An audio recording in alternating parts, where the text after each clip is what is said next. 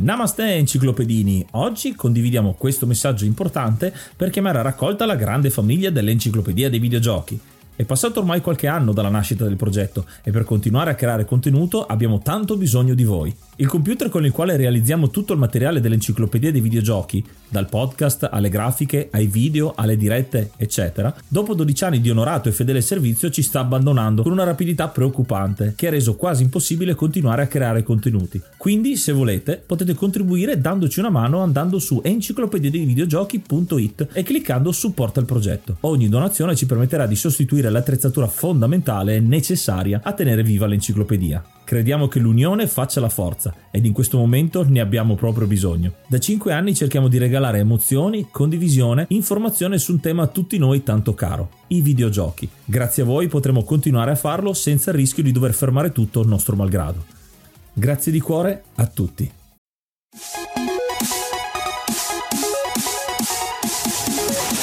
Namaste, benvenuti ad un nuovo episodio dell'Enciclopedia dei Videogiochi. Io sono Ace. Io sono Yuga e nel podcast di oggi parleremo di Max Payne 3. Oh, e questa è la conclusione della trilogia, tre giochi che sono usciti nel corso di un bel po' di tempo e anche un bel po' di tempo per noi, perché Max Payne 1 e 2 ne abbiamo parlato un bel po' di tempo fa, sono passati quasi dieci anni dall'uscita di Max Payne 2 e esce Max Payne 3. La particolarità è che non è più Remedy a fare questo titolo, ci sono un po' di vicissitudini insomma da parlarne via via. Ma iniziamo l'episodio ringraziando i nostri mecenate, coloro che ci aiutano tramite la piattaforma Kofi a supportare il canale e quindi a farlo diventare più grande, farlo crescere. Il podcast è contentissimo di questa cosa, delle birre che ci offrite, il fatto che abbiamo due bei microfoni davanti, un terzo microfono per le nostre uscite, per le interviste, insomma, pian pianino stiamo migliorando quello che è il nostro studio di registrazione. Aggiorniamo l'elenco per marzo, ringraziamo l'hard mod Cry King e i normal mod Don Kazim, Pago, Rick Hunter, Growl, Lobby Frontali, D-Chan, Blackworm, Stormbringer, Baby Beats, Belzebrew e da Twitch, Ink Bastard, Vanax Abadium, Rick95 e Noobsweek. Se vuoi entrare a far parte dei mecenate e godere di tanti bei regalini, puoi farlo in due maniere andando su Kofi tramite enciclopedia dei videogiochi.it cliccando su supporta questo progetto e poi hai tutte le istruzioni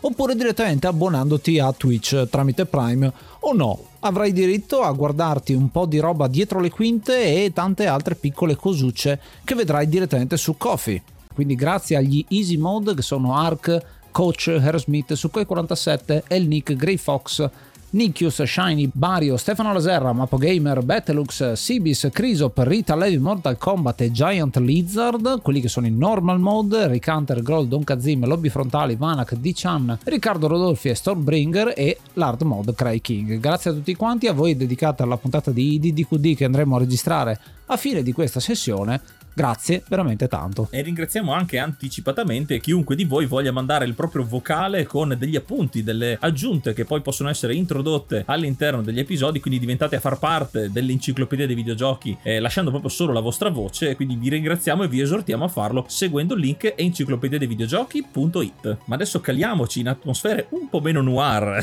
rispetto al nostro solito parlando di Max Payne ascoltandoci uno dei brani della colonna sonora.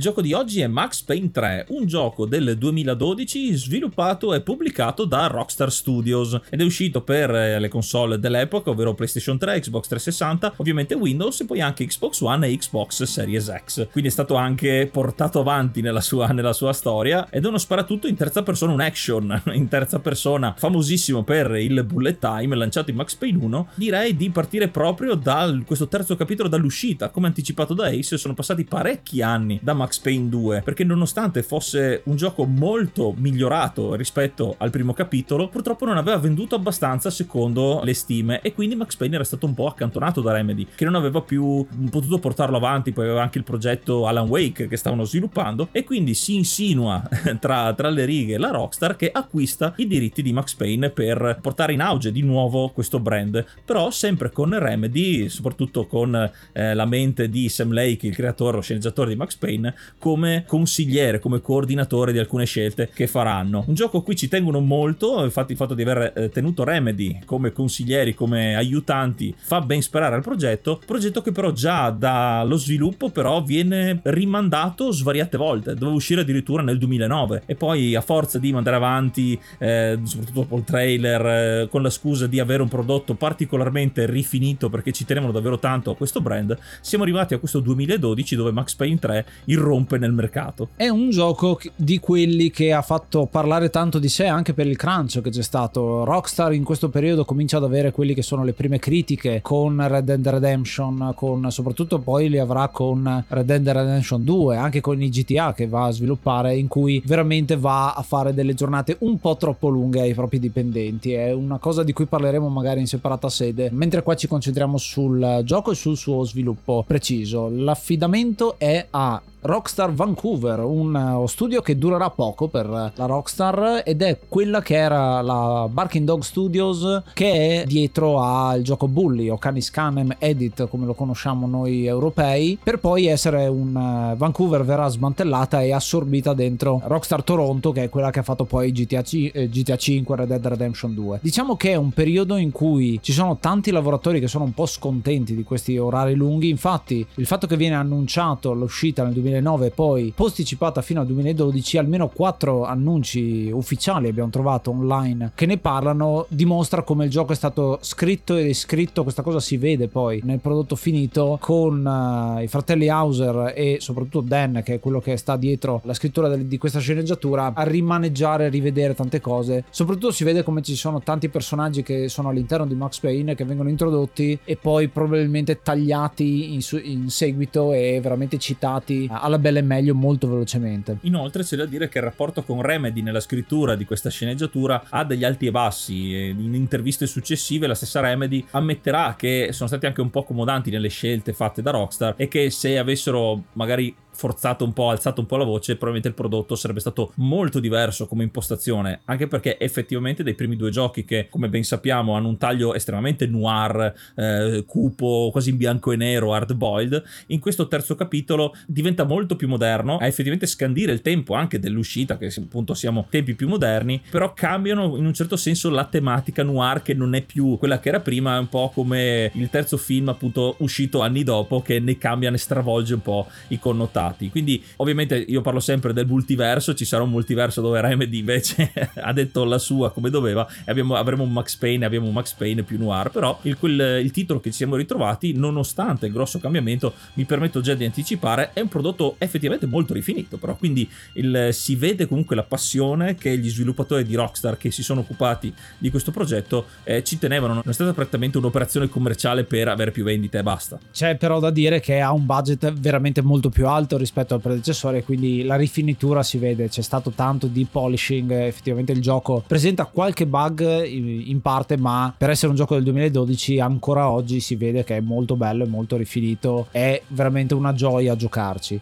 Um, una cosa particolare anche di come nel corso degli anni Sam Lake, che è appunto lo sceneggiatore e la faccia del primissimo Max Payne, si è messo in mezzo e ha commentato quello che è stato lo sviluppo di Max Payne 3, all'inizio molto accomodante, poi sempre via via mm, quasi quasi l'avrei fatto meglio. Questo è molto particolare perché lui stesso era un po' vittima di essere Max Payne, la faccia di Max Payne, per poi marciarci sopra, anzi quando ci sono stati i vent'anni di Max Payne, eh, lui stesso ha mandato fuori un mini trailer in cui rimetteva panni proprio di Max Payne con anche l'aiuto di James McCaffrey che è la storica voce che ci sarà e ritornerà anche in questo titolo. Una cosa interessante è che James McCaffrey è anche il nuovo volto di Max Payne, il terzo volto perché cambia l'attore, nell'uno era eh, lo stesso Sam Lake, diventerà Timothy Gibbs per il secondo titolo e poi stesso, la stessa voce a prestargli il volto, un uh, Max Payne più adulto che comincia ad avere 47 anni qua nel, nel, gioco, quindi si avvia ed è molto bello perché viene sottolineato molto il fatto che Max Payne è un vecchio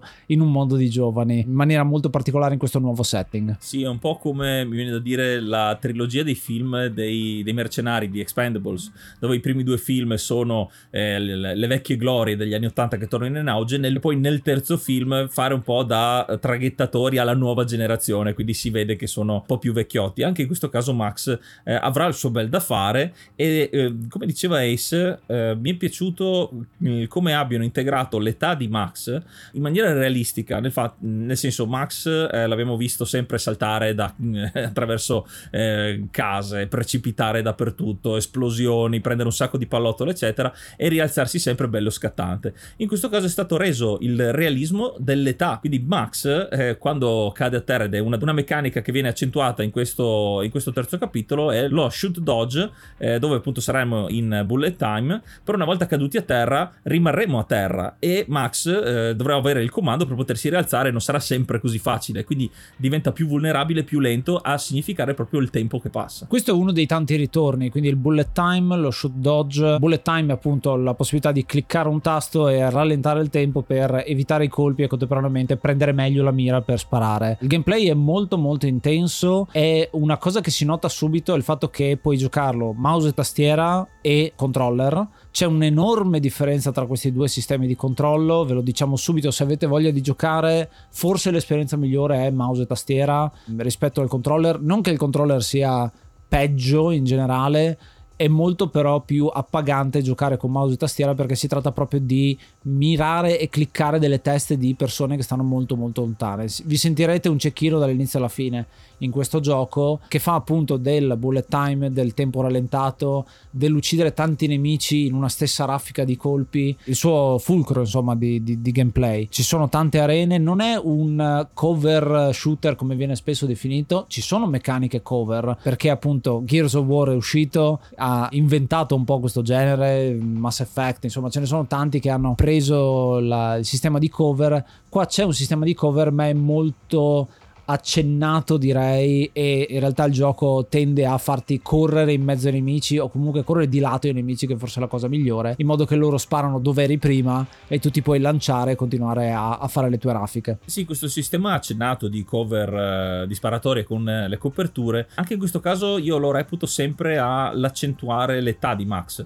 Non è più il giovane di prima e quindi ha bisogno effettivamente di riprendere fiato coprendosi perché eh, ci tiene alla pellaccia è sempre stato un uomo che non non ha avuto mai niente da perdere. In questo gioco, come, eh, come vedremo, ha un altro uh, arco di redenzione, se vogliamo chiamarlo, e quindi è anche più coerente il fatto che Max cerchi di sopravvivere e non si lanci a testa bassa contro una morte certa. Aumenta ancora di più, in un certo senso, la strategia, perché è bello correre e sparare da tutte le parti, però aumenta un po' eh, la componente riflessiva, strategica, di pianificazione delle sparatorie, rendendolo più realistico e facendolo magari diventare anche più appetibile a un certo tipo di videogiocatore che avendo assaggiato eh, l'esperienza del, del, combattimento con le cover ha anche questo gioco appena uscito che magari non ha giocato dieci anni prima con delle meccaniche moderne e quindi è anche più eh, fattibile ha più interesse eh, rispetto ad, a magari l'action puro, puro vero e proprio. Questo scontro generazionale diciamo tra il vecchio tipo di paratutto in terza persona e quello più moderno si vede ad esempio nell'implementazione di alcune meccaniche nuove e alcune meccaniche che invece sono rimaste.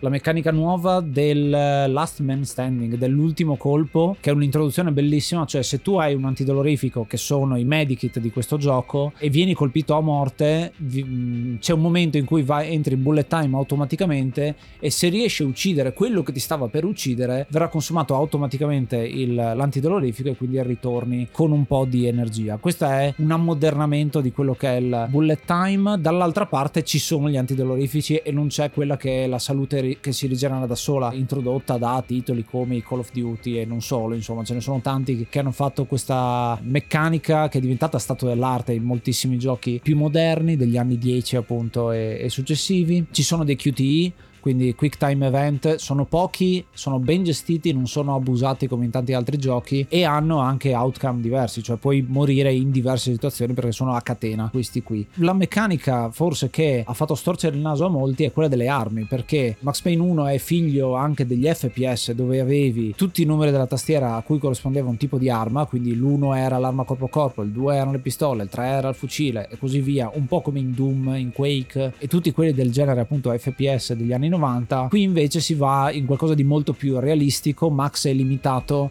a quattro armi fondamentalmente, sono tre in realtà. Eh, perché sono due pistole, una per mano, che possono essere usate in contemporanea, e quindi questa è la terza eh, parte, e poi un'arma da usare con due mani, un fucile, un lanciagranate, che sono molto scarsi nel gioco ma ci sono, o un fucile di precisione, ecco. Uh, questo a eh, sottolineare un po' più il realismo, cioè non puoi portarti dietro 800 armi, ne hai due sotto le ascelle e una eh, sulla schiena fondamentalmente, quindi puoi usare solo queste tipologie qua. Ha fatto storcere il naso a molti videogiocatori, io l'ho trovato molto invece azzeccato perché in questa maniera impari a usare tutti i tipi di armi diverse, anche unito al level design, no? Il fatto che tu affronti nemici che hanno sempre armi diverse le munizioni sono scarse, quindi il gioco ti incentiva ad usare più armi diverse in situazioni diverse. Tutto questo inoltre è anche coerente dal punto di vista visuale, perché avremo un Max con le armi visibili, che saranno poche, e che eh, si implementa nelle eh, cinematiche di gioco, nelle cutscene.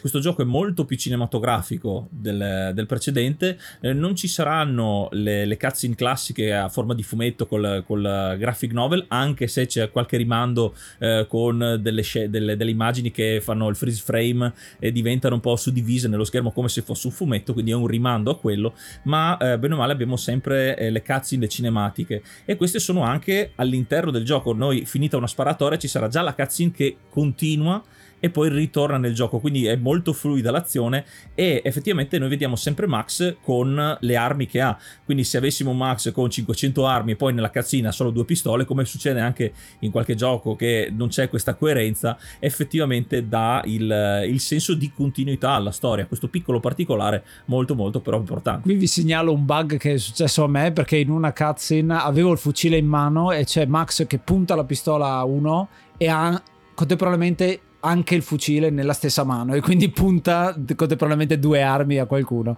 Un piccolo bug che mi è successo, ma veramente cose, eh, cose minori. Um, parlando appunto di presentazione grafica, visto che ne ha parlato Yuga, queste bellissime eh, cinematiche che non interromp- interrompono spesso l'azione, ma a volte l'azione si interrompe appunto sfocia nella cutscene, quindi molto bello perché hai queste, um, questa azione frenetica che non finisce mai, è proprio entropico questo gioco, parte leggero e poi diventa sempre più caotico, sempre più eh, casinista man mano che si va avanti. Serve anche a nascondere quelli che sono i caricamenti di gioco, infatti puoi saltare alcune di queste cinematiche ma non tutte perché appunto sono gli effettivi caricamenti del gioco in questi 14 capitoli che compongono l'intera storia divisa in tre parti e secondarie diciamo questo discorso delle tre parti più che altro per gli achievement però è bello come in realtà ci siano i tre atti di una unica storia che va avanti. Sempre parlando di presentazione grafica una caratteristica molto molto interessante nelle cinematiche è il fatto che ogni tanto vengono sottolineate delle parole che appaiono a schermo mentre vengono dette in inglese. Il tutto è eh, in inglese non c'è il doppiaggio in italiano in questo gioco, era stata una scelta eh, da parte di Rockstar, è un po' quello che fa sempre in tutti i giochi, vi meritate solo i sottotitoli, dicono loro, e eh, le voci invece rimangono quelle. All'inizio io pensavo mi sarebbe mancata la voce in italiano di Max Payne, in realtà la voce originale di James McCaffrey è fantastica e funziona molto bene. E i sottotitoli devo dire che sono fatti egregiamente. Poi il gioco usa anche tantissimi sottotitoli per tradurre le parole in brasiliano che ci sono, ce ne sono tantissime, ma non vengono tradotte poi in italiano. E questo a sottolineare il fatto che noi siamo stiamo udendo queste parole come se fossimo Max Payne, che non sa minimamente il portoghese. Infatti, proprio nel gioco sarà lui che ogni tanto con qualche terrorista brasiliano che gli parla in portoghese dice: Guarda, non capisco. quindi ci saranno anche dei siparietti eh, quasi umoristici. Ritornando alla grafica delle parole che nei, nei, commenti o comunque nei dialoghi vengono fuori, per darvi un'idea, eh, se guardate i film di John Wick, in quel caso lì ci sono delle frasi tipiche eh, che vengono dette quando viene citato Baba Yaga o comunque alcuni pezzi importanti del dialogo, questi appaiono anche a schermo schermo per rimarcare. Ecco, qui c'è proprio quell'effetto là. Quindi molto cinematico, molto bello, molto moderno. E eh, sempre anche come John Wick, che visivamente e dal punto di vista dell'azione è molto eh, frenetico, molto ben fatto, non si può non citare la musica. Quindi, come in John Wick, la colonna sonora è sempre stata un punto di forza, anche in questo Max Payne viene investito parecchio per dare il compito della colonna sonora al gruppo degli Health, che fanno un lavoro davvero ottimo per questa colonna sonora e infatti eh, la traccia traccia Tears, che è della, della, parte finale del gioco, che dopo andremo eh, a, magari a, parlare più nel, nel, dettaglio, ha vinto anche il premio come, come canzone della colonna sonora nei, nei videogiochi di quell'anno. Quindi a sottolineare un altro punto di forza da questo Max Payne. Ma noi continuiamo a dire punti di forza, ma eh, l'elefante nella stanza è, è, è, cos'è? Ha un sacco di cose fatte bene, ma allora perché non è ricordato come uno dei giochi migliori del mondo? Quasi sicuramente è per il grande cambiamento che c'è stato non solo nella storia, nelle ambientazioni, ma in Max stesso. Eh, una quasi scandalo, mi ricordo, venì, venì fuori nel primo trailer eh, dove vediamo Max totalmente cambiato. Il fatto solo che eh, sia pelato e non abbia il classico look eh, da Max Payne, mi ricordo, aveva generato una, eh, dei commenti anche molto feroci su un brand molto amato che per il rilancio e per la continuazione era stato stravolto del tutto. Sì, è stata una mossa di marketing molto audace, devo dire questa di presentare Max Payne completamente in un'altra veste, vestito non con eh, il suo giubbotto di pelle, ma eh, con una camicia hawaiana, addirittura c'era nel trailer, con questi occhiali da sole pelato. Uno dice: Ma questo non è Max Payne. Hanno semplicemente attaccato l'IP di Max Payne a un gioco che avevano già in mente. In realtà c'è una giustificazione a tutto questo, lo vedremo quando parleremo della storia. Quindi, dal punto di vista di marketing, hanno tanto fatto parlare di sé con questo gioco. Poi, a livello di gameplay, è veramente simile in realtà agli originali è questo setting diverso. L'altro grande forse errore è essere usciti da New York, la famosa noir York City che viene definita nei primi due titoli, diventa il Brasile, quindi una composizione completamente diversa, non c'è più la neve, non c'è più il freddo, ma c'è il caldo, state, le feste, quindi è molto molto diverso, la musica house, eccetera eccetera, è molto diverso come ehm, stile anche. Questa cosa però eh, è un'altra citazione, uno potrebbe dire, perché eh, abbiamo recentemente parlato di Hotline Miami come prenda dall'iconografia di Miami, della Miami della droga, delle gang e questa cosa qua, questo elemento lo ritroviamo anche in Max Payne 3 e lo ritroviamo anche visivamente. Abbiamo parlato appunto dei, dei fumetti che non sono più fumetti ma sono quasi dei fotoromanzi con le vignette che appaiono molto dinamiche. Abbiamo parlato della musica che è noise rock, tra l'altro gli Health sono diventati famosi e adesso la loro prima canzone di ogni concerto concerto è Tears di, di Max Payne 3, quindi molto interessante questa cosa. L'altro elemento grafico che ritorna molto presente è questo filtro quasi glitchato che vediamo durante la maggior parte del gioco che ha due funzioni. Una è quella di farti sentire come se il gioco fosse una pellicola e quindi c'è un pochino di Tarantino, c'è un po' di John Woo, un po' di John Wick anche che abbiamo parlato adesso. Dall'altra parte è una sottolineatura di, del tema principale che c'è nel gioco, cioè l'alcolismo di Max. Questo effetto è più presente man mano che che Max è ubriaco. Quando deciderà, e questo è uno spoiler che vi facciamo, di smettere di bere, questo effetto lo vedremo molto di meno. È molto più concentrato, molto più lucido effettivamente Max Payne eh, quando arriva a effettivamente diventare pelato, cioè lui si taglia i capelli in questo gesto eh, per fare questo cambiamento nella propria vita. Sì, questa è l'altra scelta molto audace che dal mio punto di vista personale, eh, non sapendo appunto senza spoiler la prima volta che ci ho giocato, eh, non me l'aspettavo, pensavo fosse una scelta stilistica eh, e basta e quindi ti porta un po' via dall'azione, dalla, eh, dalla storia, perché è come se avessi questo disturbo dello schermo eh, che, che, che appunto fa questi glitch poi però ti abitui durante la storia e scoprendo poi perché è stato fatto, ti rendi conto che aveva il suo senso, quindi è una scelta coraggiosa perché può andare indigesta a più di qualche giocatore e appunto la mia esperienza vi dico che può succedere, ma se continui a dargli fiducia poi ti ripaga eh, sia dal punto di vista ovviamente della storia del gameplay, ma anche proprio della soddisfazione di aver capito la, l'intenzione degli sceneggiatori. E qui secondo me si vede Sam Lake, in, questi, in queste piccole cose, in queste piccole scelte eh, si vede, quindi sono, spero almeno, e quindi un ulteriore applauso a sempre a Remedy. Per chiudere la parte di gameplay ci tengo anche a citare che il motore di gioco è il Rage usato anche da Rockstar su eh, GTA 4 ad esempio eh, che è stato rimaneggiato per poter introdurre questo bullet time e lo shoot dodge. La particolarità dello shoot dodge è che a differenza dei titoli precedenti se noi colpiamo qualsiasi pezzo di oggetto che troviamo, un muro eccetera eccetera, Max effettivamente ci sbatte contro e ci annulla lo shoot dodge del momento. Quindi questo è un elemento strategico in più perché dobbiamo decidere in che direzione buttarci e guardare effettivamente che ci sia abbastanza spazio eh, per poter fare questa, questo tipo di salto. Eh, in alcuni livelli di gioco è addirittura assurdo quello che riusciamo a fare, ma in realtà è un simbolo ancora di più di realismo. Max è vecchio, quando si butta per terra poi dobbiamo premere un tasto per farlo rialzare, altrimenti può rimanere per terra ed è un altro elemento tattico questo, perché rimanere per terra a volte ti evita di prenderti dei colpi perché non sei più in vista di nessuno, puoi startene disteso a sparare alcuni dei nemici. Ci sono state alcune occasioni, eh, soprattutto allo stadio mi viene in mente che è una, eh, schema molto aperto di questo tipo. È molto interessante come viene implementato nel Rage che mantiene appunto quelli che sono l'effetto ragdoll dei nemici, c'è quasi un'estremizzazione di quella che è la violenza e dell'ultima kill col proiettile che lo vediamo, la telecamera segue il proiettile che si infila nel nemico di turno. C'è anche un rendering delle ferite in tre dimensioni, quindi vediamo proprio pezzi di carne che eh, saltano fuori dai nemici. E gore non è super eccessivo come il jib di un Quake che dove vedi veramente pezzi, anche se ci sono alcuni momenti in cui le esplosioni veramente eh, disfano i nemici, c'è un ultra realismo, un'ultra violenza che richiama molto quella di Tarantino e eh, unità anche all'ironia, cioè ci sono dei momenti in cui eh, succedono delle cose divertenti o comunque che ti potrebbero far ridere eppure sono ultra violente. Ti interessa solo il feed con gli episodi della domenica e non gli editoriali? Puoi ascoltarci su Spreaker o su Spotify cercando il nostro feed esclusivo solo episodi. Se vuoi trovarlo più velocemente, enciclopedia dei videogiochi.it trovi il tastone feed solo episodi.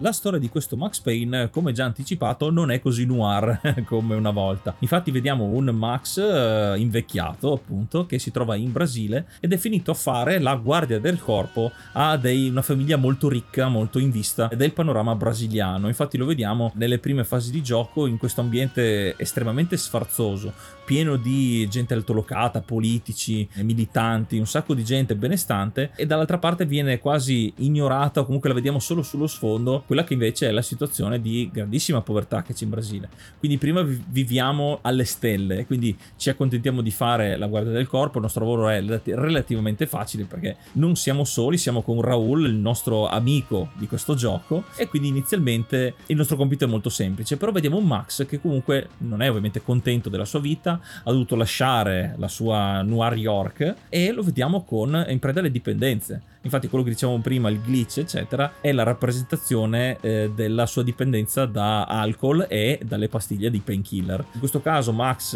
un po' a differenza del, del, secondo gioco dove aveva chiuso un po' il cerchio con la storia della sua famiglia, della vendetta, eccetera, qui invece viene ripresa col fatto che lui in realtà non ha ancora superato la perdita della famiglia, anche se faccio anche un'altra critica rispetto al 2, è che lui pensa ancora alla famiglia, ma non c'è nessuna citazione di Mona Sachs, il, il suo amore del secondo gioco gioco che sparisce totalmente dalla memoria comune. Quindi viene solo rifatto il rimando al primo gioco ed è quello la motivazione principale per la decadenza di Max. Quindi lui viene anche pagato bene, ha bei vestiti, però in realtà non se la sta passando bene, anzi è uno dei punti più bassi della sua vita. Sì, Mona è una critica che faccio anch'io perché effettivamente c'è un'unica citazione in tutto il gioco di Mona Sachs che viene eh, definita come una distrazione. Perché Max quando si troverà davanti alla eh, tomba di, della propria moglie dirà questa cosa, eh, sono in lutto, mi sono distratto con la faccenda di Mona e basta. Quindi è stato proprio riduttivo tutto quello che è successo in Max Payne 2. È come se fosse stato un grande retcon di quello che è successo successo in Max Payne 2, quando in realtà i fatti effettivamente eh, ci sono. Max deve lasciare New York, si ritrova appunto in, in, Brasile. Il gioco in generale ha due storie parallele, qua si vede un po' come è stata scritta la cosa. Da un lato c'è la storia che segue Max e quindi il, la sua battaglia contro quella che è l'alcolismo, la sua voglia di crescere, anche se in realtà è molto nichilista, vorrebbe morire lui da, da un momento all'altro eppure continua a sopravvivere. A un certo punto ha questo,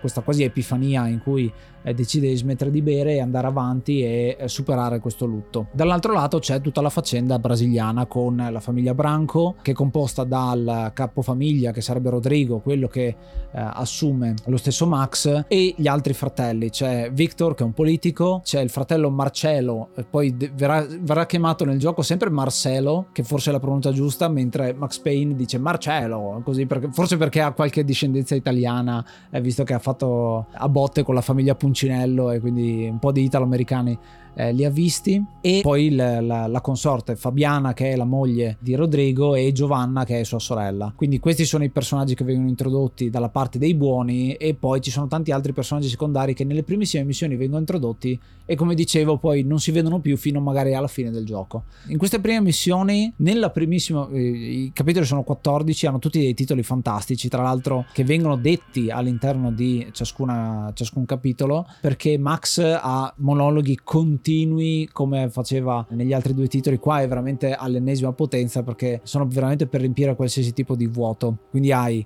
da un lato se c'è il momento di azione senti gli spari e la musica. Poi vanno via gli spari la musica continua poi scende la musica arriva la voce di Max. Quindi non hai un momento di silenzio e quando ci sono i pochissimi momenti di silenzio dell'intero gioco è veramente sottolineata questa eh, situazione. Il primo capitolo è Puzza di Marcio, una festa di beneficenza, appunto c'è il capo della polizia, c'è un chirurgo plastico, eh, ci sono appunto questa, questa, famiglia che viene presentata così, molto eh, explanation, eh, che vengono presentati tutti i personaggi da Raul all'inizio, si vede che è un po' legnosa come scrittura della storia, viene attaccata da, ad un certo punto da dei malviventi brasiliani che vogliono rapire qualcuno della famiglia. Alla fine riescono a rapire Rodrigo, ma mentre sta scappando via con il van, Max riesce a bucare il furgone di questi e a salvare Rodrigo che riesce ad uscire. Interessante perché il gioco è fatto anche di molti momenti epici o cinematografici. Eh, qui ce n'è uno dove Max eh, si butta e scende da un tetto, da una tettoia per poi butta, sparare al rallentatore e buttarsi dentro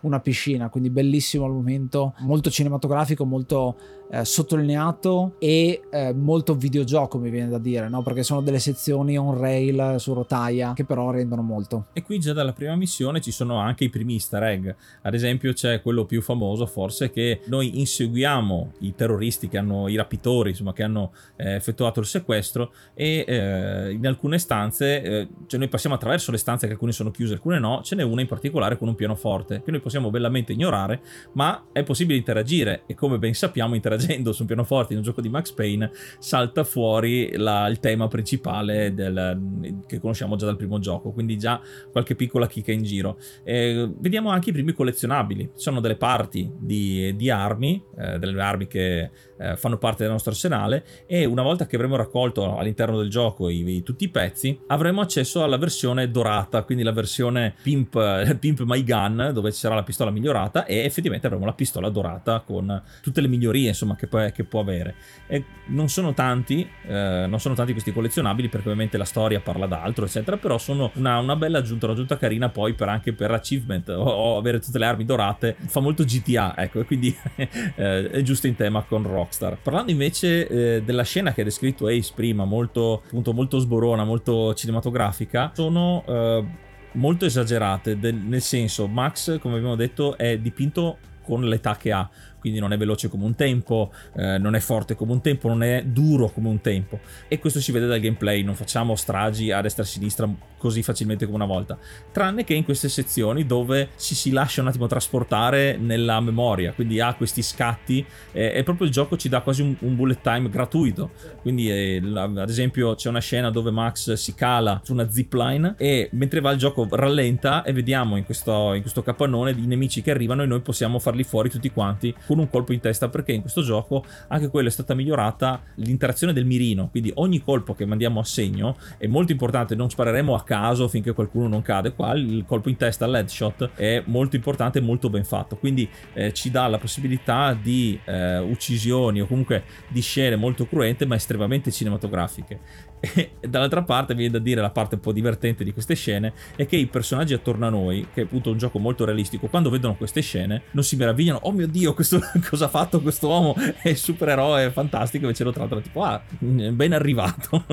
Allora, due cose devo dire. Una è sul gameplay, appunto. Eh, Yuga ha parlato molto del reticolo adesso. Il reticolo è particolarissimo, secondo me, perché è un puntino bianco in centro allo schermo, quindi veramente precisione pixel, che diventa rosso nel momento in cui puntiamo un nemico. E questa è una cosa che non tutti notano. Nel momento in cui uccidiamo un nemico, diventa per un brevissimo lasso di tempo una X. Quindi noi possiamo essere certi di aver ucciso un nemico e possiamo puntare al prossimo. Questa cosa io l'ho capita al terzo schema e da quel momento in poi il gioco è diventato per me molto più facile, anzi ho dovuto aumentare la difficoltà a un certo punto perché mi sono trovato molto bene, io sono esperto, ho giocato un miliardo di volte i primi due, quindi sono molto molto contento di, di aver trovato una bella sfida e quasi una coreografia poi quando vai a eh, fare questi, questi set piece. Da qualcuno il gioco è anche stato definito come ogni livello è il livello madre di un altro gioco Cioè ci sono tanti momenti epici, ce ne sono alcuni veramente epici come hai detto tu, però ce ne sono alcuni anche molto divertenti. Eh, andando avanti con la storia cosa succede? Eh,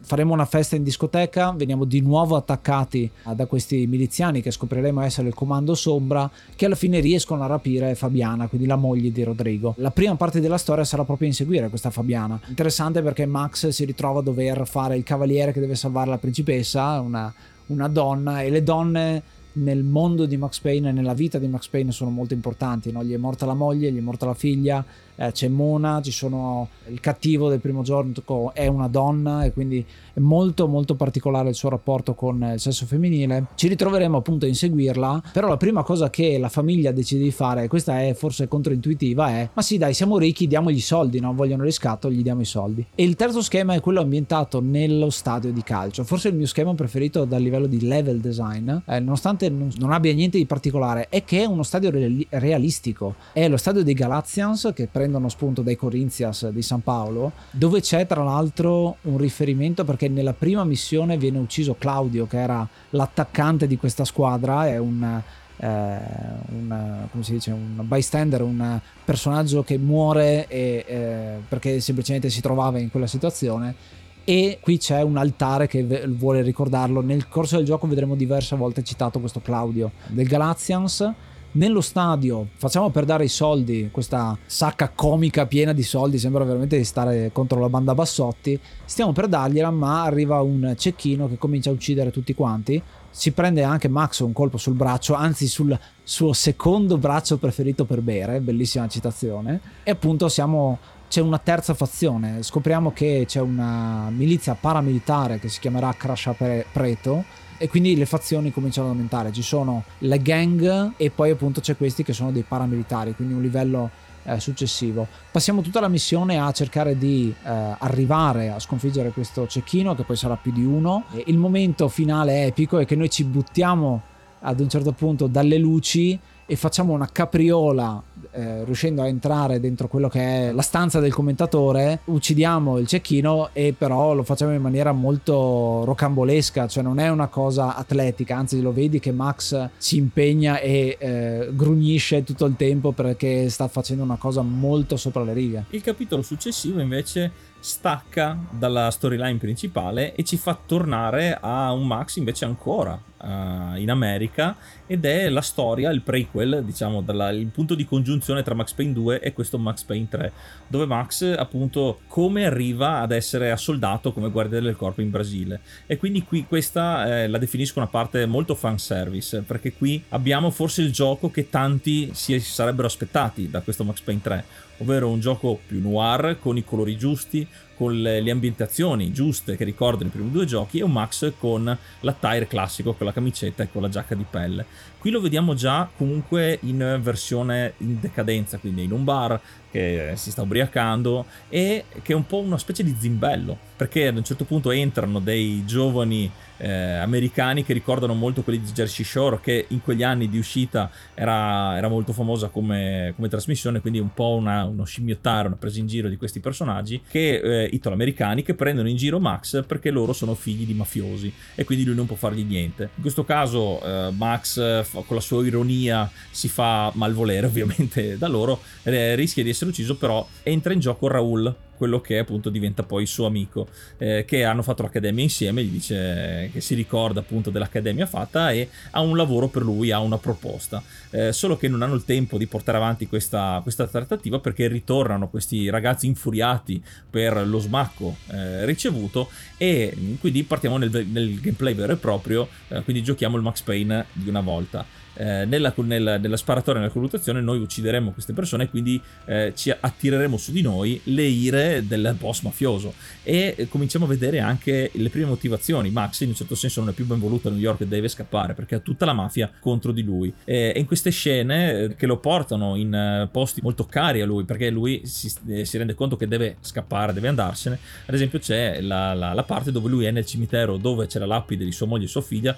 ed è la prima volta che la vediamo in tutti i giochi. E che c'è anche un momento catartico perché nella sparatoria che c'è nel cimitero Max troverà riparo proprio dietro al lapide della moglie come scudo, insomma come, come difesa. Quindi molto molto simbolico e, e quindi queste parti qua sono propedeutiche, ci fanno conoscere meglio Max e, e lo fanno però a, a, conti fatti, nel senso noi sappiamo già com'è e questo è solo come ci è arrivato. Quindi una, un'introspezione, una descrizione più, eh, più coerente che ci fa capire anche Max lo stato in cui è eh, che non è affatto facile, lui è sempre pieno di stress, è sempre pieno di gente che lo odia e vuole ucciderlo e lui quasi quasi è la classica persona che lui non farebbe, non farebbe niente a nessuno se non andassero a rompergli le scatole. Interessante perché parli di flashback, nel gioco ci sono quattro flashback in tutto, ce n'è uno all'inizio proprio del gioco che in realtà ci mostra Max pelato, ci mostra praticamente la scena finale del gioco, il gioco parte mostrandoci una cinematica della eh, finale del gioco, ma in realtà non capiamo quasi niente. Poi, per poi ritornare appunto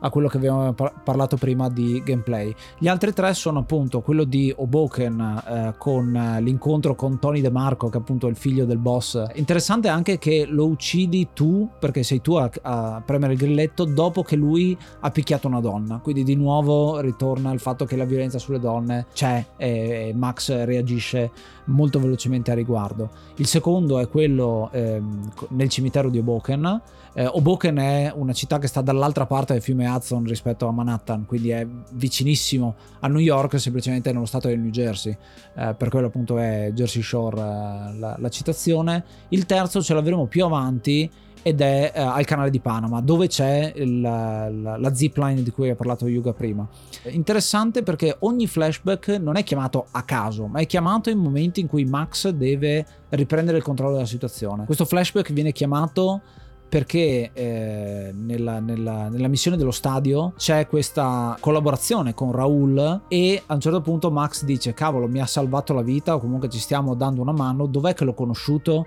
Effettivamente arriva eh, la, la, risposta nel flashback. Così lo farà anche più avanti per dircelo nel capitolo di Panama, appunto quando c'è questo flashback, viene spiegato un po' quello che è il, o comunque introdotto quello che sarà proprio il twist eh, fondamentale che avremo più avanti. Continuando la storia, stiamo inseguendo Fabiana, appunto. Arriveremo in una delle missioni più strane, che è quella eh, sul fiume Tiete, è una missione di notte nella giungla con Max vestito in tutta tattica, quindi sembra, ho detto, adesso mi metto a fare Splinter Cell, uh, a fare stealth. Il gioco ti dà spesso l'occasione di essere stealth per togliertela dopo due secondi, perché appena uccidi un nemico si accorgono tutti di te. Eh, quindi è forse una, una maniera ironica che ha il gioco di presentarti questa situazione eh, arriviamo in questo base del comando Sombra sul fiume Tiete e eh, ci troveremo a, ad andare avanti fino a trovare quello che è il set piece di questa missione qua che è l'inseguimento con le barche. Eh, bellissima situazione secondo me perché è un inseguimento in cui eh, Raul guida e tu sei dietro con la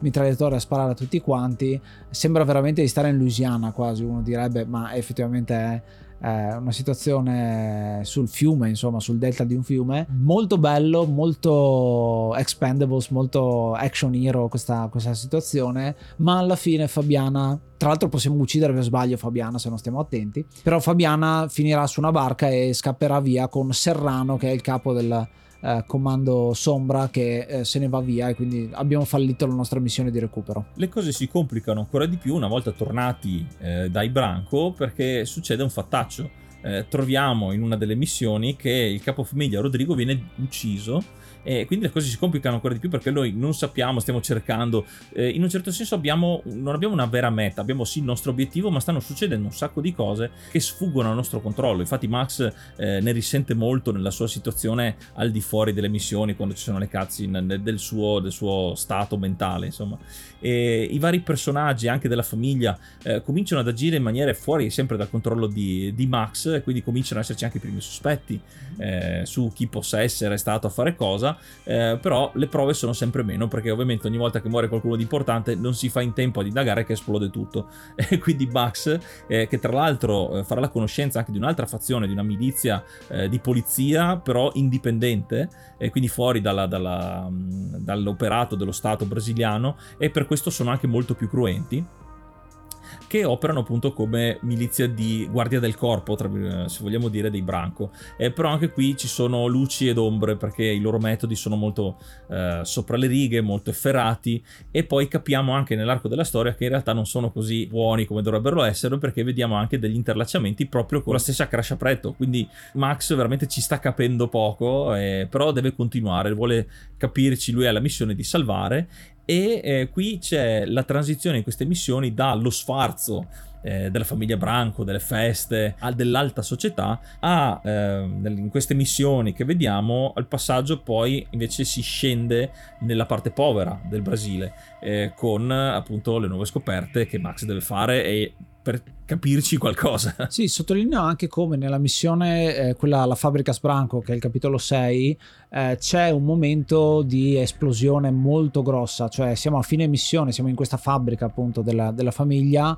scopriamo eh, Rodrigo morto e non sappiamo perché, il sistema di sicurezza non ha funzionato, quindi qualcuno deve averlo manomesso probabilmente da dentro e scopriremo che effettivamente è stato così. Poi più avanti abbiamo anche una boss fight ad un certo punto, quindi abbiamo un nemico più forte degli altri che nonostante gli spariamo in testa non sarà facile da uccidere. Qua anche cominciano ad esserci nemici con il caschetto, l'elmetto e ho imparato il gioco di sparare l'elmetto, aspettare giusto giusto che l'elmetto scopra un pezzettino di pelle e mirare a quel pezzettino di pelle che viene scoperto perché così fai l'headshot. Però la cosa interessante che mi è piaciuta tantissimo è, è, è, l'ironia del fatto che Max non muore perché per il suo alcolismo in quel momento lì, perché si ritrova a eh, vedere Rodrigo sulla scrivania, c'è la foto di Fabiana, prende la foto di Fabiana, prende una bottiglia di alcol che trova lì perché quella sulla scrivania di, di Rodrigo e nel prenderla gli cade la foto cadendo la foto si china e scopre che sotto il tavolo c'è una bomba. Quindi se non avesse fatto cadere la foto con la, con la, bottiglia, con questo giochetto goffo, non avrebbe scoperto questa bomba e quindi riesce a salvarsi per via di questa situazione fortuita.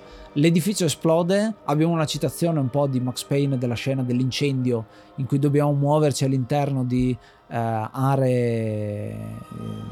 in cui non possiamo sparare ma dobbiamo andare con calma. La scena era quella del ristorante eh, dei puncinello che bruciava e poi appunto riusciamo ad uscire. Qui c'è il momento gore perché a un certo punto interroghiamo un eh, soldato che è senza gambe perché è stato vittima dell'esplosione, quindi ci, abbastanza dura come situazione. E qui abbiamo la famosa eh, momento fulcro, è finito il capitolo 6, inizia il capitolo 7 che forse è la parte eh, più di cambiamento per Max perché è qui che si taglierà i capelli. Faccio una piccola parentesi sulla missione 6, la nostra fuga dal palazzo in, in crollo dopo l'esplosione, e che è una differenza sostanziale dal punto di vista del, dell'intelligenza eh, dei nemici, della programmazione. Eh, nel primo, nei, nei, primi Max Payne, nel, appunto nel, nello schema del, dell'incendio, c'era il ristorante incendiato e i nemici che comunque aprivano le porte e in mezzo alle fiamme venivano a spararci. Qui troviamo sì dei nemici, ma non è che sono lì per uccidere noi, loro, anche loro stanno cercando di scappare nel disastro generale, capita che ci si incroci e allora eh, c'è la sparatoria per forza, ma loro non sono lì eh, appostati apposta per noi. Eh, ho trovato questo piccolo, eh, questo, questo piccolo parallelo, ovviamente stiamo parlando di un gioco molto più moderno, quindi anche la programmazione è stata fatta bene, però qui l'attenzione al dettaglio va giustamente citata. Sì, il cambiamento che Max fa è nella cutscene adesso tra il capitolo 6 e il capitolo 7,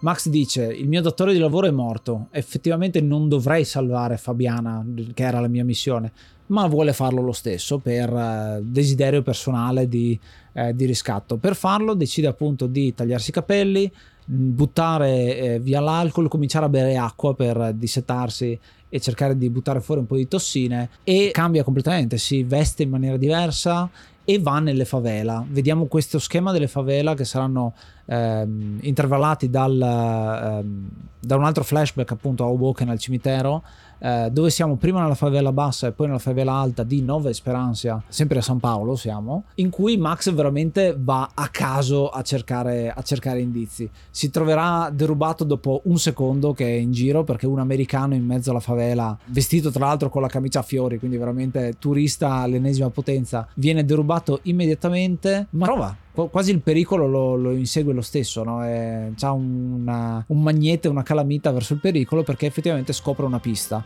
Grazie anche a Da Silva, che è un poliziotto buono, finalmente c'è un personaggio buono in tutto il gioco, che gli fa un sacco di spiegazioni, gli spiega che cos'è eh, il comando Sombra, chi è Serrano, eh, chi sono i Crash Apreto, che sono questi paramilitari, e anche che cos'è l'UFE, questa ehm, forza de- speciale del eh, dell'esercito che in collaborazione con la polizia fondamentalmente è una, un po' la SWAT chiamiamola così eh, del, del, Brasile. Quindi una, un'altra parte di spiegazione e una pista che comincia ad, ad avviarsi eh, riusciremo a rubare armi, ad andare avanti, a via via farci strada attraverso il comando sombra e troveremo effettivamente Fabiana ad un certo punto. Qui ci tengo a sottolineare la, la giocabilità, eh, le sparatorie, i combattimenti eh, molto serrati all'interno di quelle che sono le favela, queste case eh, tutte vicinissime, attaccate una sopra l'altra con questi cunicoli, non c'è una strada via, una via eh, libera, sono sempre dei cunicoli, dei cancelli che vanno su dei cortili che entrano nelle case, proprio come sono le favela, le hanno ricreate davvero bene e eh, aggiunge freschezza al combattimento perché prima abituati a luoghi più grandi o comunque eh, luoghi più sfarzosi, anche lo stadio per assurdo è comunque uno stadio fatto bene da soldi, quindi è tutto moderno. Qui eh, sembra quasi un altro gioco, quindi una, un altro Max Payne. E quindi qua è, è, un po' come il trailer che mostrano, invece il gioco, il gioco appunto è, era ben altro all'inizio. Qui cominci a vedere che non ci sono più tanti glitch come prima. Quindi qua eh, è il punto di svolta, non solo appunto dal punto di vista della storia, ma anche dal punto di vista visivo, come vi accennavamo. Qui il gioco agli occhi, se avete storto il naso all'inizio, cominciate a ritrovare un attimo il caro vecchio Max che va avanti per vendetta adesso, non è più per lavoro ma è per vendetta perché ha uno scopo eh, che appunto è salvare e vendicarsi insomma di tutti, di, di tutti questi terroristi, queste cose qua. Eh, come detto da Ace, suo malgrado si trova eh, dentro una pista eh, appunto in merito, ma scopre anche tante cose eh, diverse eh, e molto particolari come vi accennavo prima che questi, questi, queste forze speciali in realtà non sono così buone e infatti vedono che eh, c'è una specie di traffico, di rapi- rapimento di persone, eh, qualunque di abitanti insomma delle favela che spariscono e quindi vai anche a cercare le dicerie, cerchi di capire anche quello e, e anche quello è un elemento che verrà scoperto alla fine della storia ovviamente. Sì, perché nella guerra che sta venendo fuori in queste favela, pian piano eh, il caos continua ad aumentare e si trova in mezzo tra il fuoco dell'UFE che sta cercando di distruggere il comando sombra e rapirne alcuni elementi proprio presi dalla strada, messi sui camion e portati chissà dove. In questa situazione Fabiana riesce a trovarla, riesce a trovare Fabiana, Marcello e anche eh, Giovanna, che è la, la, sorella di Fabiana, però viene uccisa Fabiana. Il momento in cui ha trovato finalmente la, la persona da salvare e muore in quel momento lì. Fabiana che passa da essere bellissima nel primissimo capitolo, sempre più sporca e poi appunto muore in una maniera veramente infima, un colpo alla testa e basta, molto veloce, eh, come viene tolta la vita a questa persona. Questo è il trigger, quindi la morte di un'altra donna che fa il trigger a ritorniamo alla morte della mia donna, quindi c'è il rilancio, il flashback eh, nel cimitero momenti comici anche in quel flashback là tra l'altro mm, ci sono gli easter egg il fatto che nel cimitero c'è la tomba di Nicole Horn c'è la tomba di Vinny Gognitti Ehm, ci sono citazioni, insomma, altri personaggi a Mona Sachs che abbiamo detto prima. Particolare perché a un certo punto il boss della mafia ci, sca- ci, ci cattura e ci fa scavare la nostra fossa, un po' come i film mafiosi ma, ma stereotipati, ecco. Uh, in generale mi viene anche da dire un'altra cosa, il gioco è un po' razzista, cioè è scritto in una maniera in cui uh, sì c'è una ricerca su San Paolo, ma la maggior parte dei nemici che uccidiamo è di colore e più scuri sono più cattivi sono. È una cosa che si nota, è un po' figlia anche del fatto che in Brasile le persone bianche sono più ricche delle persone de- dalla pelle scura, quindi c'è un po' questa cosa qua, non è voluta, cioè è voluta ma non è voluta, ecco questa cosa. Dall'altra parte c'è un grande razzismo verso gli italiani che sono veramente delle macchiette eh, degli italoamericani in questo caso, che sono delle macchiette, lo erano sempre dal, dal primissimo capitolo, però eh, ba- basta che non dicessero andiamo a mangiarci gli spaghetti dopo che abbiamo ucciso questo e mancava solo quello.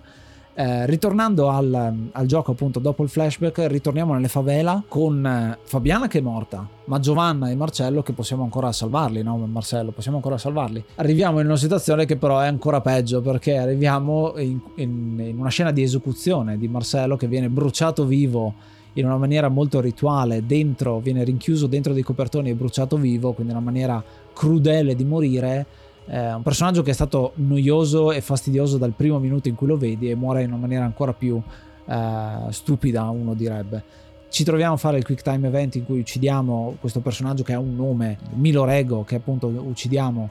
per uh, salvare l'ultimo rimasto del, del, del gruppo che è Gio, uh, Giovanna che sarà con noi per la prossima missione. Esatto, quindi Max ne perde uno dietro l'altro quindi eh, le cose non possono migliorare, eh, però intanto in realtà eh, cominciamo a avere anche dei risultati, appunto riusciamo a battere un mini boss, quindi uno, un, una pedina importante dalla, dalla schieramento nemico. Eh, la parte adesso con Giovanna sottolinea ancora di più il realismo, perché di solito ci sono questi personaggi eh, secondari che però in un certo senso come se sapessero il fatto loro, quindi eh, sono bravi a usare la pistola, guidano bene. In questo caso invece eh, Giovanna, che tra l'altro scopriamo essere anche incinta, eh, è una che non ha mai avuto a che fare con questo ambiente. Eh, lei è estranea e si comporta anche un po' viziatamente, quindi non ti dà una mano e tu devi eh, salvarla, devi proteggerla eh, perché lei ti continua a farti scoprire, eh, non, non, guida bene, non, non, non, ti dà le indicazioni giuste, si lamenta, eh, fa rumore, scappa male, quindi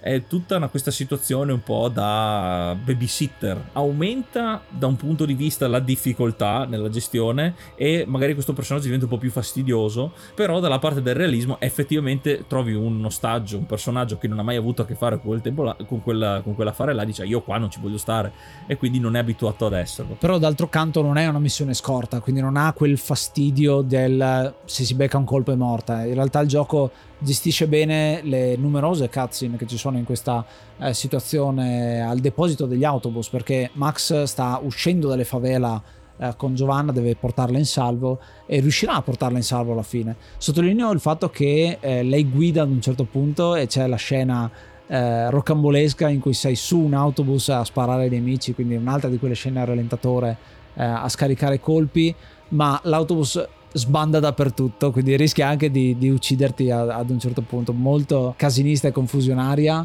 Max comincia ad assomigliare molto a John McClane di Die Hard, anche come vestiario, perché c'ha la, eh, la wife beater, no? la, la, la, mm, canottiera bianca, eh, cambia molti outfit all'interno del gioco Max. riusciremo appunto a salvare eh, Giovanna perché arriva Raul, che non abbiamo visto per un po' di tempo, con l'elicottero solo che non si ferma, se la prende e se la porta via perché è lui il ragazzo di Giovanna. Scopriamo questa cosa qualche missione prima, però capiamo che lui è il padre del bambino eh, per cui è incinta. Questo fa rimanere malissimo Max perché dice cavolo mi hai abbandonato, no? si sente abbandonato, lo dice e questo è il trigger per il um, flashback successivo che è quello di Panama. Eh, un momento in cui capisce che effettivamente Raul è sì un amico ma c'ha qualcosa di sospetto. In sostanza scopre che lo ha un po' fregato eh, Max.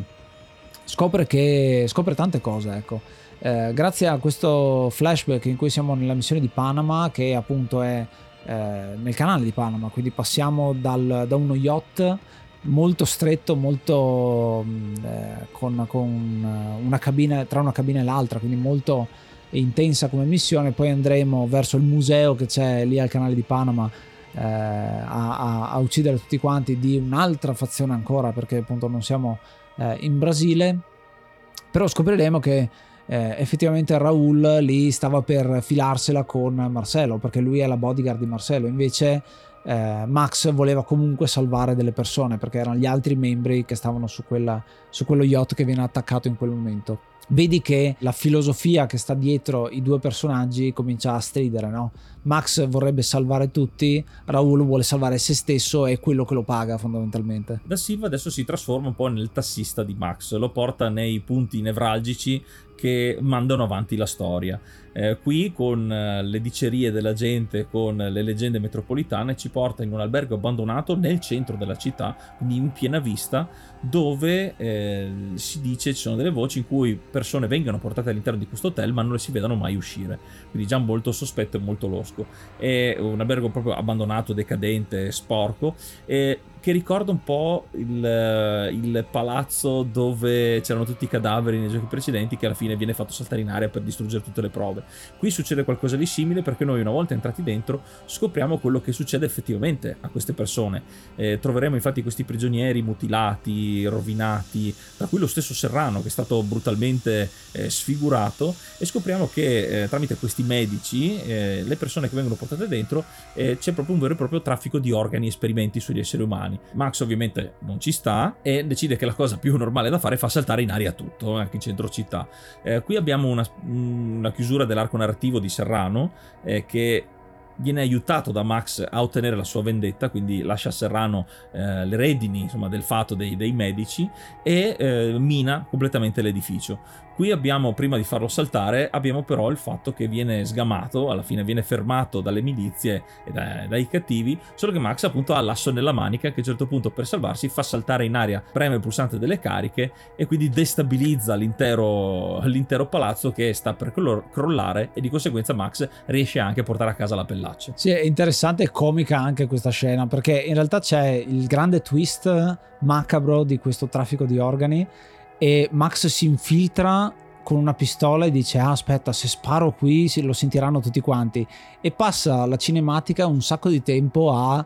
prendere una bottiglia per cercare di fare un silenziatore che puoi usare con due persone e poi la terza persona ti vede ed è per forza ti vede. Quindi la, la, anche qua un'altra di quelle situazioni in cui lo stealth viene accennato e poi buttato via immediatamente. Il gioco ti vuole eh, mostrare qualcosa e poi dirti ok questo non è un gioco stealth fai qualcos'altro. C'è la grande citazione di Max che dice you're turning people into glue. State trasformando la gente in colla è bellissima come eh, citazione e Max è talmente tanto pronto a morire che preme il tasto quando è ancora sull'edificio, quindi gli esplode sotto i piedi letteralmente. Una situazione sempre, sempre peggiore perché appunto Max non ha, più, non ha, più, un datore di lavoro, non ha più una missione di salvare nessuno, veramente adesso è, si è trasformato praticamente in Sansone che sta facendo crollare il tempio, no? muoio io, muoiono anche tutti quanti. Eh, lo fa in questa missione, lo farà nella prossima missione, il capitolo 13, perché va direttamente dentro il quartiere generale dell'UFA quindi ancora più incasinata la situazione. Nel 50 eh, battagli- 55 battaglione delle forze armate si fa arrestare, finisce dentro la sala di interrogatori, a questo punto riesce a liberarsi dalle manette e frega le pistole ai carcerieri per eliminarli e appunto cominciare a eh, uccidere tutta quanta la polizia. Veramente riesce a fare un disastro in questa situazione. C'è un parallelismo con quello che succede in Hotline Miami, dove effettivamente a un certo punto vai alla sede della polizia e arrivi ad affrontare il numero due della UFE che è Buckmeyer un eh, soldato albino che ha ehm, grosse caratteristiche brasiliane, cioè lo vedi che è molto particolare come riconoscibile come volto, con una boss fight che ricorda quelle di Max Payne 1 e 2, perché se vi ricordate la boss fight finale contro Nicole Horn era distruggere un edificio per distruggere l'elicottero, in Max Payne 2 è far crollare il tetto sopra Vladimir Qui è eh, distruggere il soffitto per farglielo cadere in testa a questo personaggio che si stava ri- eh, riparando dietro un sacco di cose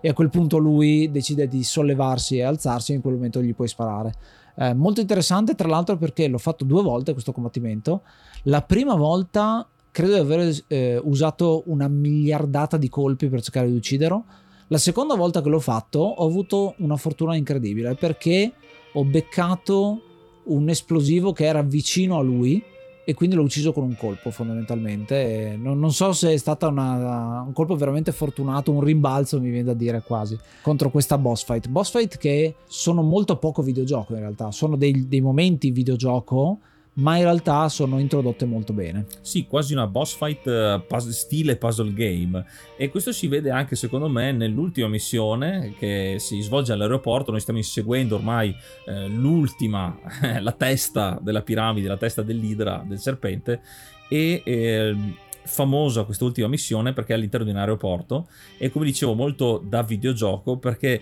siamo in un ambiente confinato, chiuso, dobbiamo arrivare alla fine dell'aeroporto, quindi superare le sale d'attesa, tutta la struttura, con orde infinite di soldati, di, di tutti, siamo noi da soli contro tutti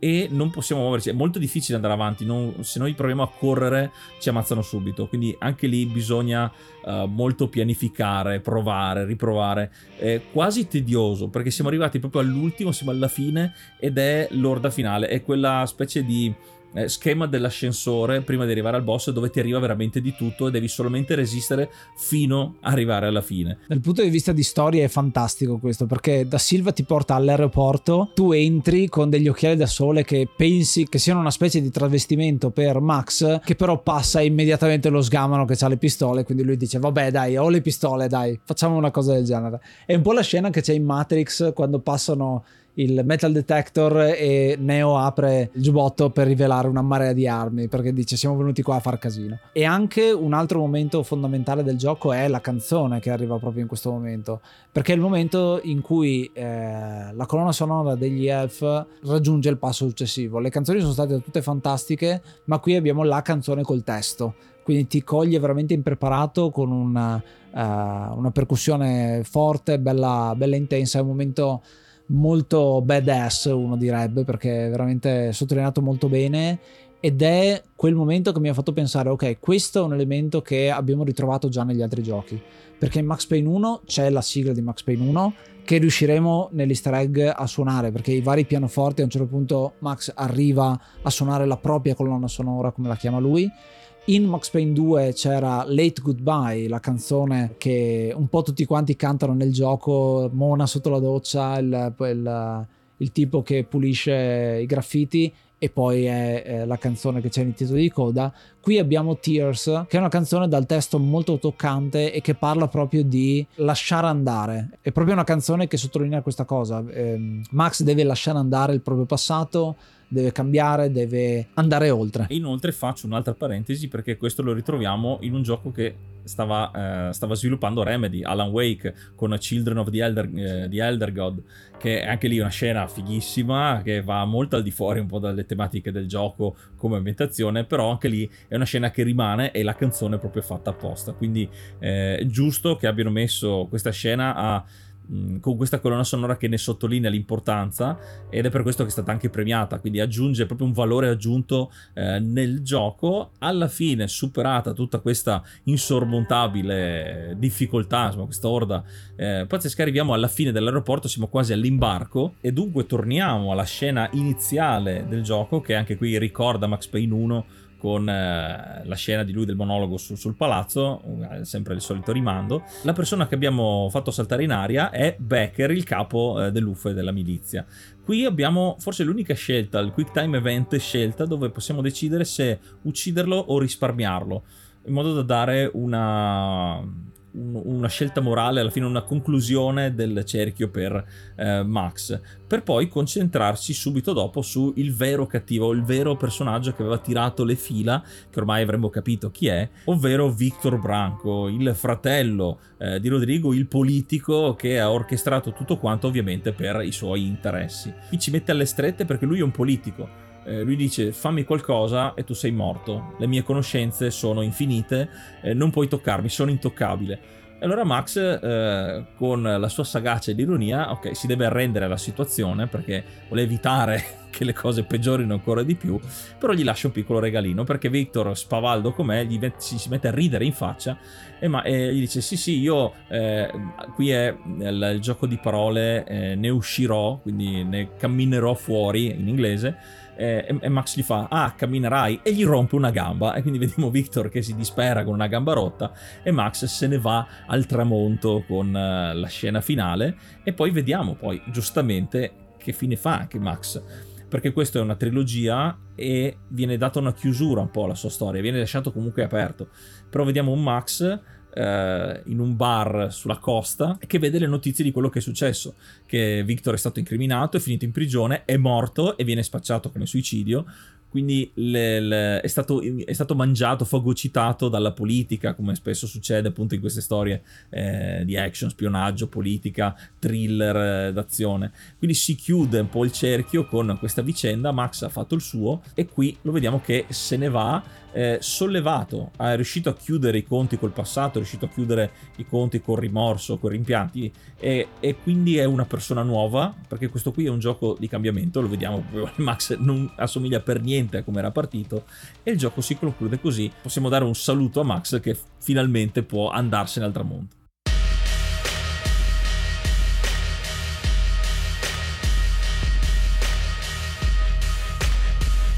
E questo era Max Payne, un gioco a cui io voglio dare lo stesso voto che ho dato a Max Payne 2, cioè 8 e mezzo, 8 e mezzo puntate di Capitan Mazza da baseball, perché è una cosa che ritorna, sono le tv che puoi ogni tanto guardare e uh, vedere episodi completi, tra l'altro anche in portoghese, perché effettivamente sei in Brasile a guardare questi, questi episodi. Eh, ci sono alcune tv che ti mostrano ad esempio la pubblicità dei painkiller, degli antidolorifici, quindi c'è un po' eh, di, di, ironia anche su questo. Il gioco a me è piaciuto e ho dato lo stesso voto che ho dato a Max Payne 2 che abbiamo fatto nell'episodio 89 e il 5 era invece di Max Payne 1, quindi è veramente passato tanto tempo. Gli voglio dare un voto del genere perché ha qualcosa in più e qualcosa in meno rispetto a Max Payne 2. Max Payne 2 è un grandissimo capolavoro, questo gioco è tecnicamente migliore, mi è piaciuto molto di più il gameplay eh, perché è molto più realistico, io adoro quando Max sbatte contro le cose e eh, i caricatori, come si muovono le persone, le animazioni, è veramente fantastico eh, da quel punto di vista lì e eh, ancora una volta sottolineo quanto mouse e tastiera siano fondamentali per questo gioco. Anche se siete abituati col controller, provatelo in, con mouse e tastiera perché è veramente un altro feeling. Eh, dall'altro lato ci sono questi buchi di trama che sono un po' fastidiosi, eh, secondo me. Quindi sì, c'è un alto e un basso, eh, un guaivo, come si dice in Veneto. La, la, via di mezzo comunque un voto sicuramente sopra la me- media. Altre cose da dire, la colonna sonora è fantastica, visualmente è molto ben fatto. Ecco, l'unica cosa che stuona è proprio questa, la storia, che ci sono alcuni personaggi che sono veramente troppo poco definiti all'inizio e poi tornano eh, solo alla fine. Il chirurgo che noi troviamo, che viene ucciso a Serrano, era stato citato nella primissima festa di beneficenza, lo vediamo, dice sì, lui è un chirurgo, fa qualcosa del genere. Tra l'altro c'è una battuta anche di Raul dove Max dice beve, sta, sta malissimo e Raul gli dice: Vabbè, tanto non serve che smetti di bere, tanto un fegato nuovo lo trovi sicuro. Che è un foreshadowing abbastanza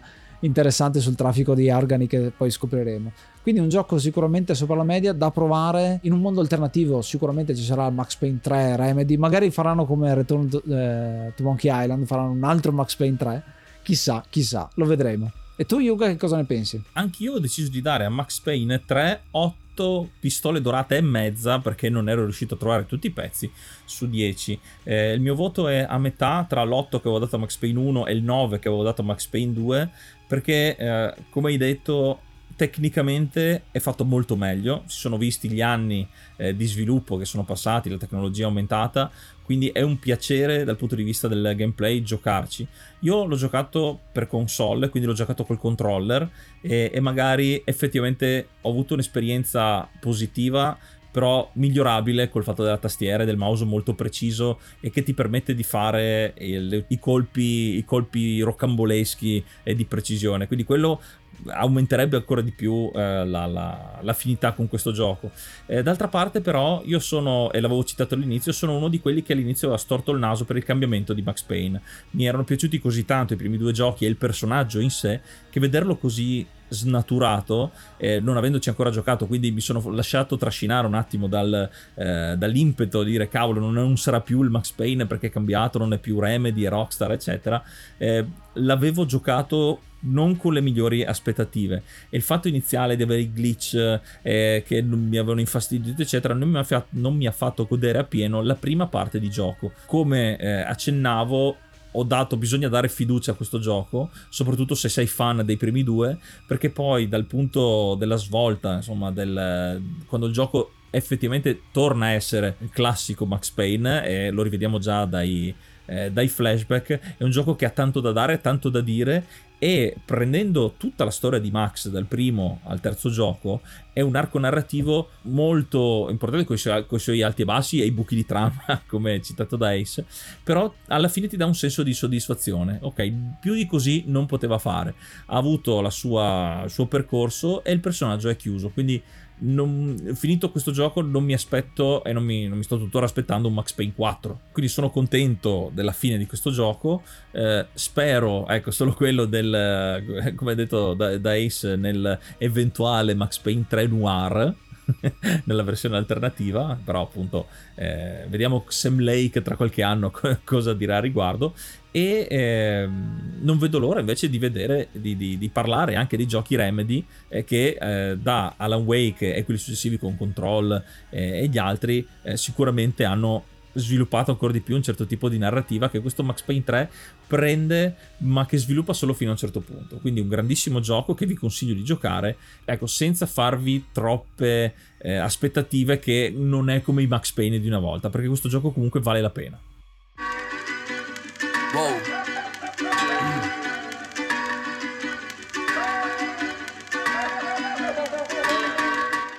E anche per questo episodio è tutto. Noi come al solito vi ringraziamo per l'ascolto e vi ricordiamo che potete seguire il canale dell'Enciclopedia dei Videogiochi su Instagram dove ogni giorno es- escono dei contenuti, delle, dei rapid fire che sono delle nostre recensioni in un minuto, i consigli di ND Gamecast su alternative ai giochi che eh, trattiamo nell'enciclopedia e tante interviste delle, degli eventi a cui partecipiamo. Davvero c'è un sacco, un sacco di contenuto che vogliamo, ci piacerebbe eh, che voi partecipaste, vedeste e che ci facciate anche sapere, potete rispondere alle domande eh, che ogni tanto vi facciamo, vi poniamo su Instagram, come quella che potrebbe essere avete apprezzato la trilogia di Max Payne oppure no? Quindi tutte queste cose con cui possiamo interagire potete farlo seguendo appunto Instagram dove troverete sempre il link in, in descrizione dell'episodio e ovviamente andando su enciclopedia. Ci stiamo avviando alla fine di questa stagione, finirà con l'episodio 220 e quest'anno abbiamo deciso di farne qualche episodio in meno perché ci siamo presi questa pausa, eh, pausa che verrà anche rinnovata l'anno prossimo, ma per, diciamo che ci serve per andare a potenziare alcune cose. Stiamo già preparando alcune chicche per il prossimo anno, quindi state sintonizzati perché ne vedrete delle belle. Noi come al solito ci riascoltiamo il prossimo episodio e giocate una pagina alla volta. Io sono Ace. Io sono Yuga. Namaste and be brave.